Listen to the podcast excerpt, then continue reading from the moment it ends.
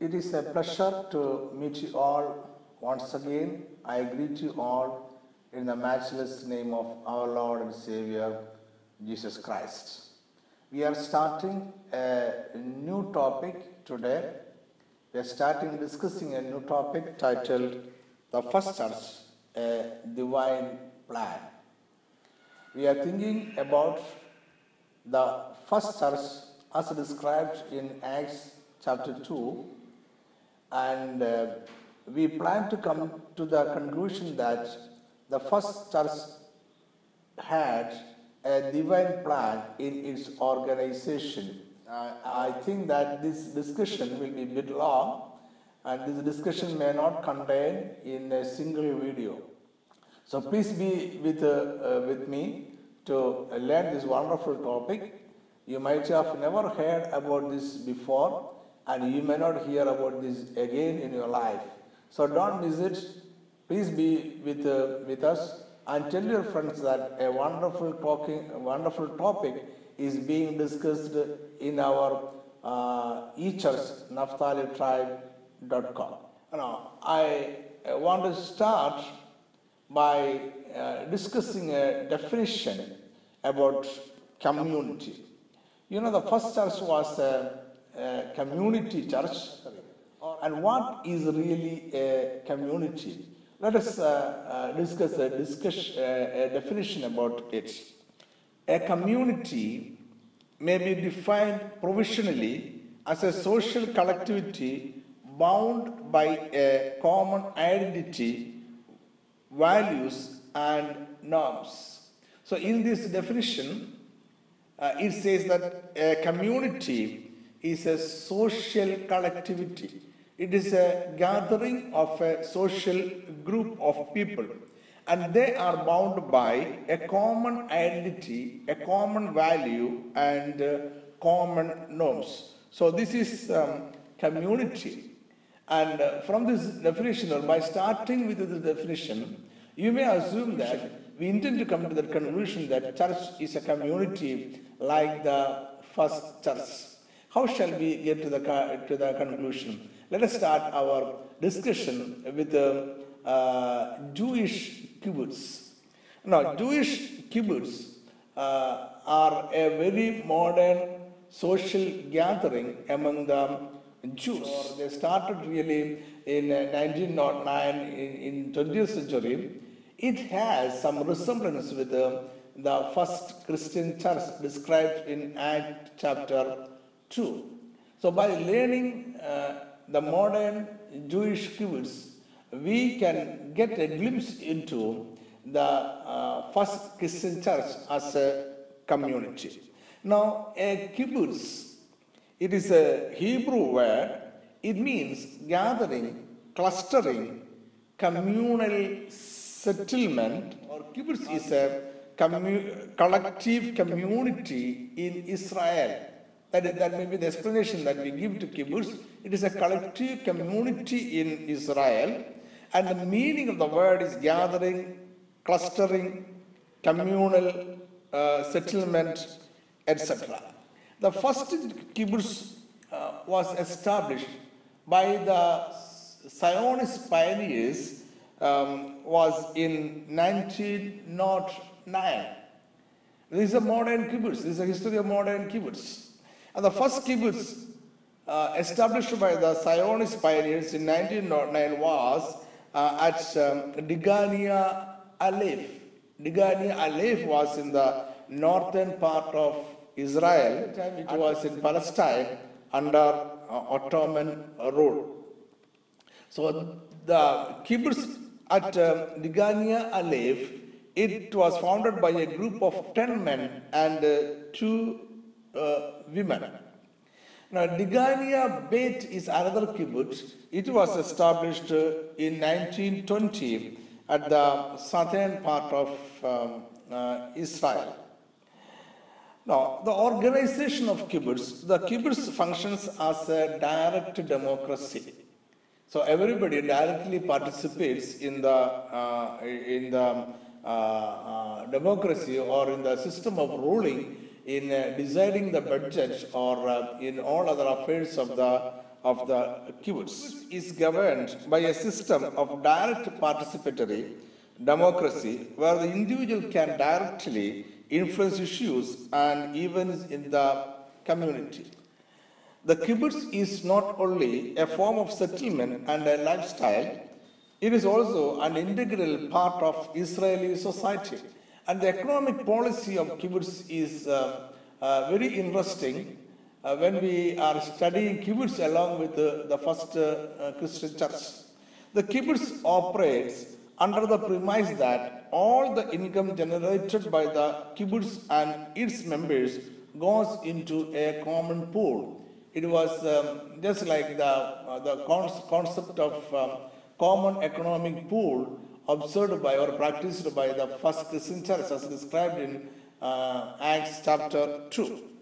Now, this income is used to run the kibbutz and make investments and guarantee uh, the, the safety and the livelihood of all the inhabitants in a kibbutz.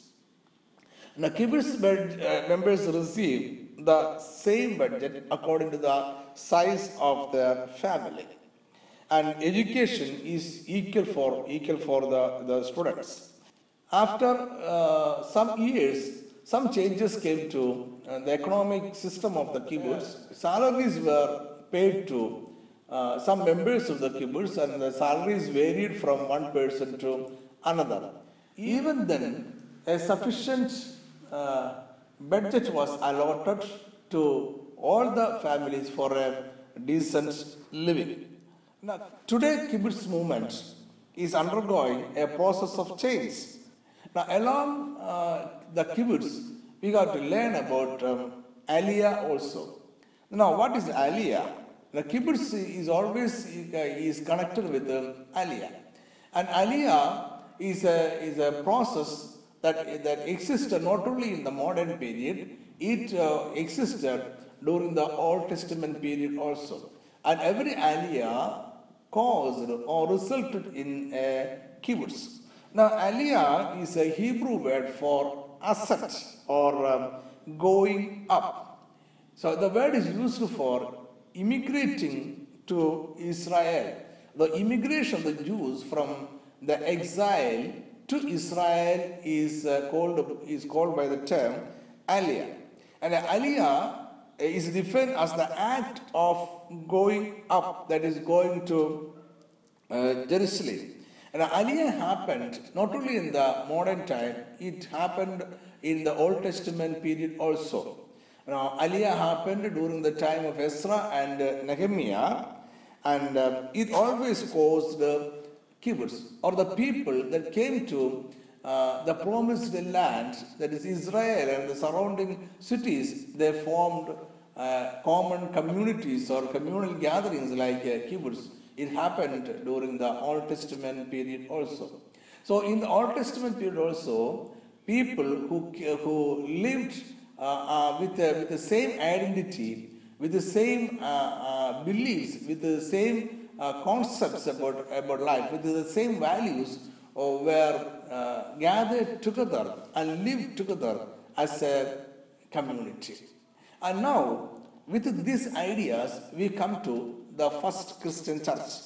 Let us read from Acts chapter 2, verse 44 to 47. So this passage it describes about it describes the first uh, Christian church. Now verse 44, all the believers were together and had everything in common.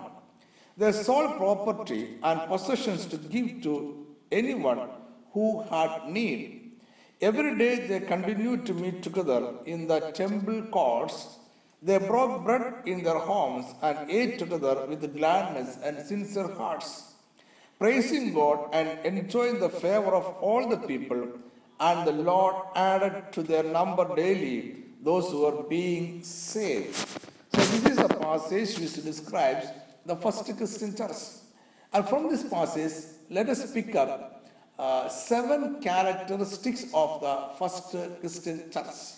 We can pick up seven features of the first Christian church. So listen carefully. First one, they lived together. Second, they gathered daily. Third, one accord and singleness of heart, four worshipped daily, five all things common, six sold possessions and parted to all men as every man had need, seven having favor with all the people. And a church like the first Christian church cannot be established now in the modern time. We have a lot of limitations. Uh, we have a lot of inconvenience to establish or run a church like the first Christian church. But in spirit, every church must be like the first Christian church. The first Christian church, it includes God's divine plan. And what is the God's divine plan? That is what we are going to find out through this discussion. So let us read once again the seven characteristics of the first Christian church. One, live together. Second, gather daily. Third, one accord and singleness of heart. four worship daily. Five, all things common. Six, sole possessions and parted to all men as every man had need. Seven, having favor with all the people. We may not be able to uh, uh, bring all these seven characteristics to a modern church in material form or in, uh, in, in our physical life, but in spirit, all these seven characteristics must be there in, in all local churches as well as in the universal church. Let us learn as we go on the as we continue the discussion. Now, what is the Bible about? What is the content of the Bible? Now, the Bible is a story of man. Bible is not the story of God. It is a story of man. God has no story. He has no beginning. He has no middle. He has no end. And he has no story. A book cannot contain God. Whatever may be the book, it cannot contain God. And God, uh, Bible is not the story of God. It is a story of man. And it is a story of the kingdom of God. That now, who is man? Man is a creation of God. God created man with a purpose. So please note that man is created by God with a purpose.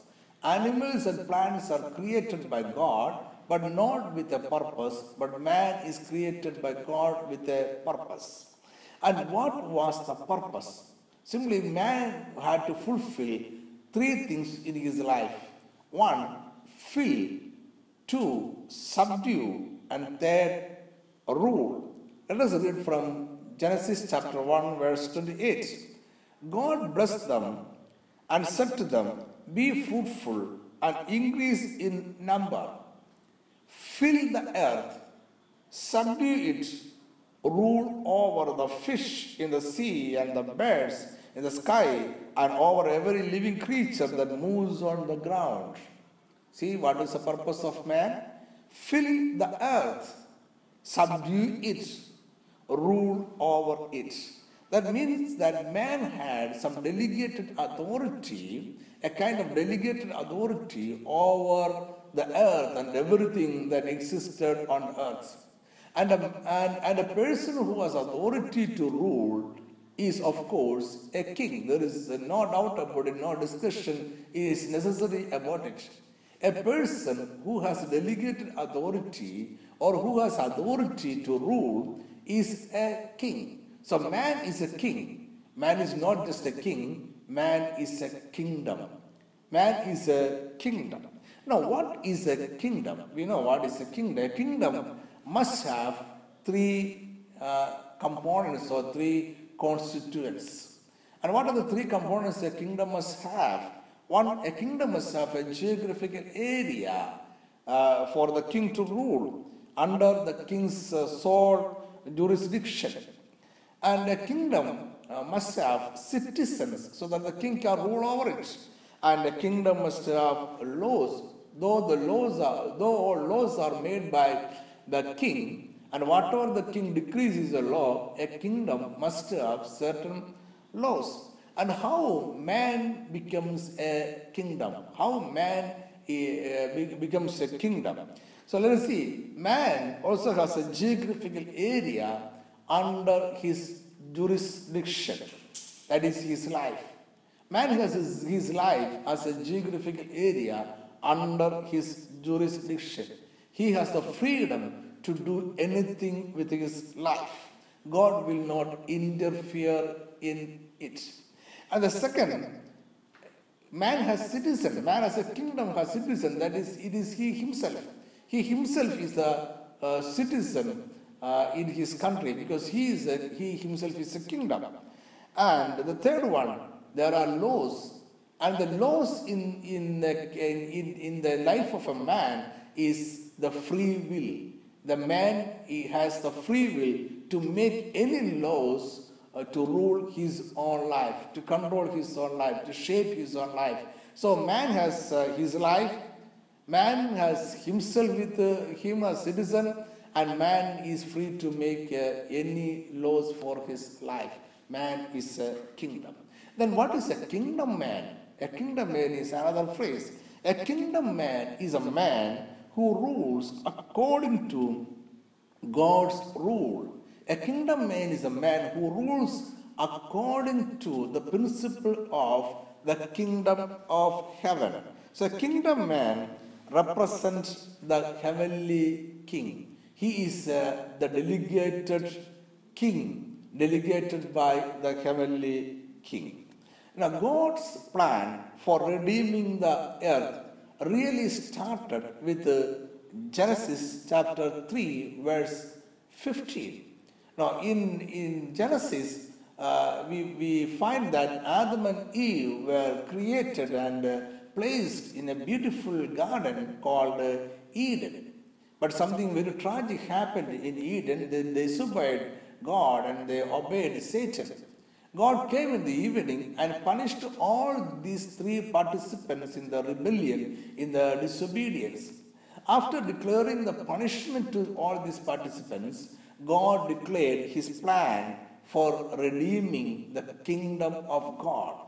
And what is the plan of God uh, to redeem the kingdom of God, as declared in, in Genesis chapter 3, verse 15? So please understand that God's plan for redeeming the kingdom of God does not start with the, the Gospel of Matthew, but it starts with Genesis chapter 3, verse 15. Let me read it for you. I and I will put enmity between you and the woman, and between your offspring and his. He will crush your head, and you will strike his heel. In uh, KJV, so I just uh, read uh, the verse, the Bible verse from NIV. In KJV, the words are bit different, and it is important for us. So let me read from KJV also. And I will put enmity between thee and the woman, and between thy seed and her seed. He shall bruise thy head, and thou shalt bruise his heel.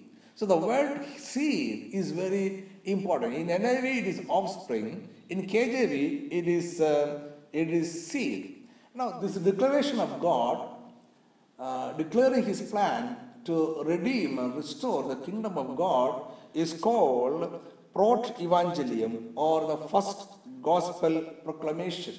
And the first gospel proclamation was made not by John the Baptist, not by his disciples, not even by uh, Jesus, but it was done uh, directly by God in Genesis chapter 3, verse 15.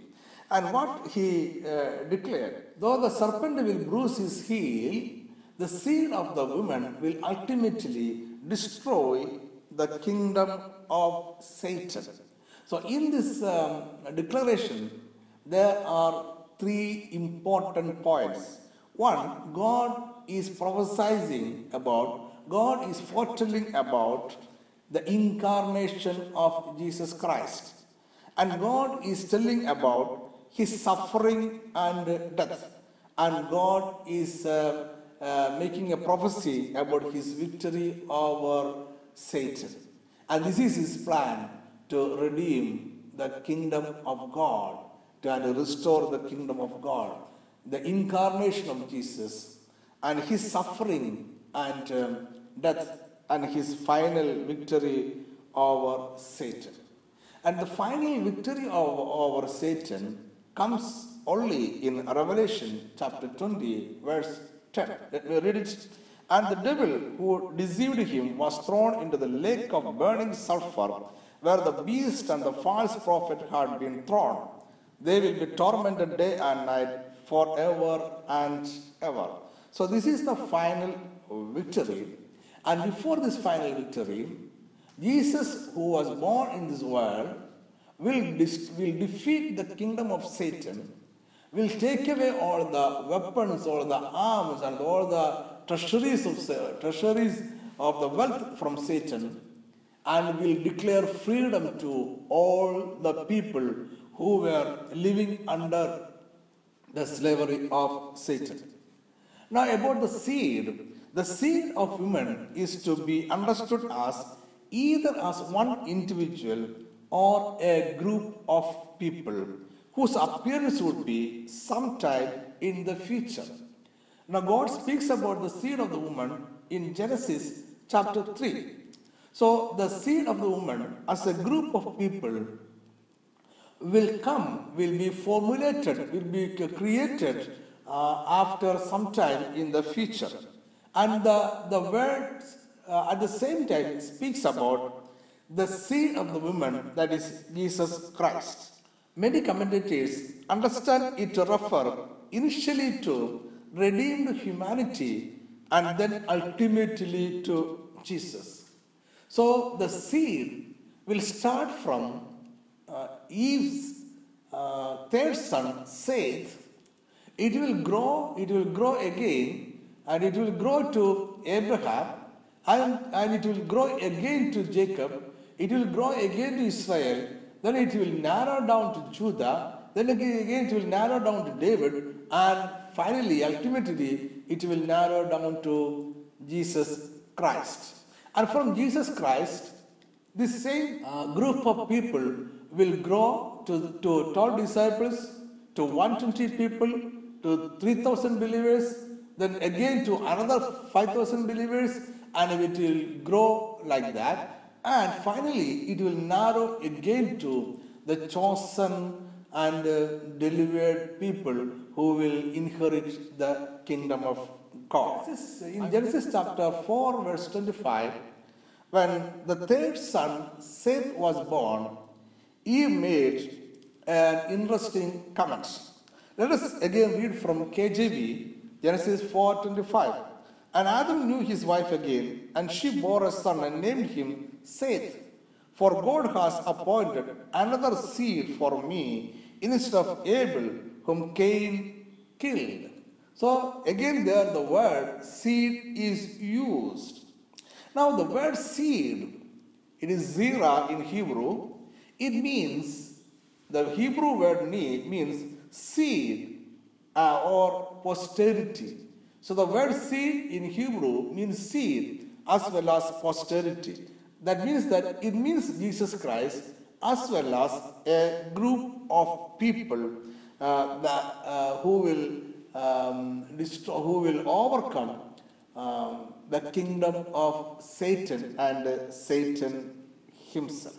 I hope uh, you have um, understood our arguments so far, and I know this is um, this is not an easy topic. This is not an easy discussion, but be be with us uh, and listen very carefully. You will be blessed. Come again on next Sunday. The second part of this video will be uploaded in our site naphtalitribe.com on next Sunday by 5 a.m. It will be there in our site for one week. And if you uh, happen to miss it, don't worry. It will be still available in our site. Come to visit our site and at the right side of our site, there is a link to more videos from Professor Jacob Abraham that will lead you to our video channel. So, the next uh, Sunday, we will continue the same discussion. Don't miss it. It will be a great blessing to you. You might have never heard it before and may not hear it again in your life. Thank you.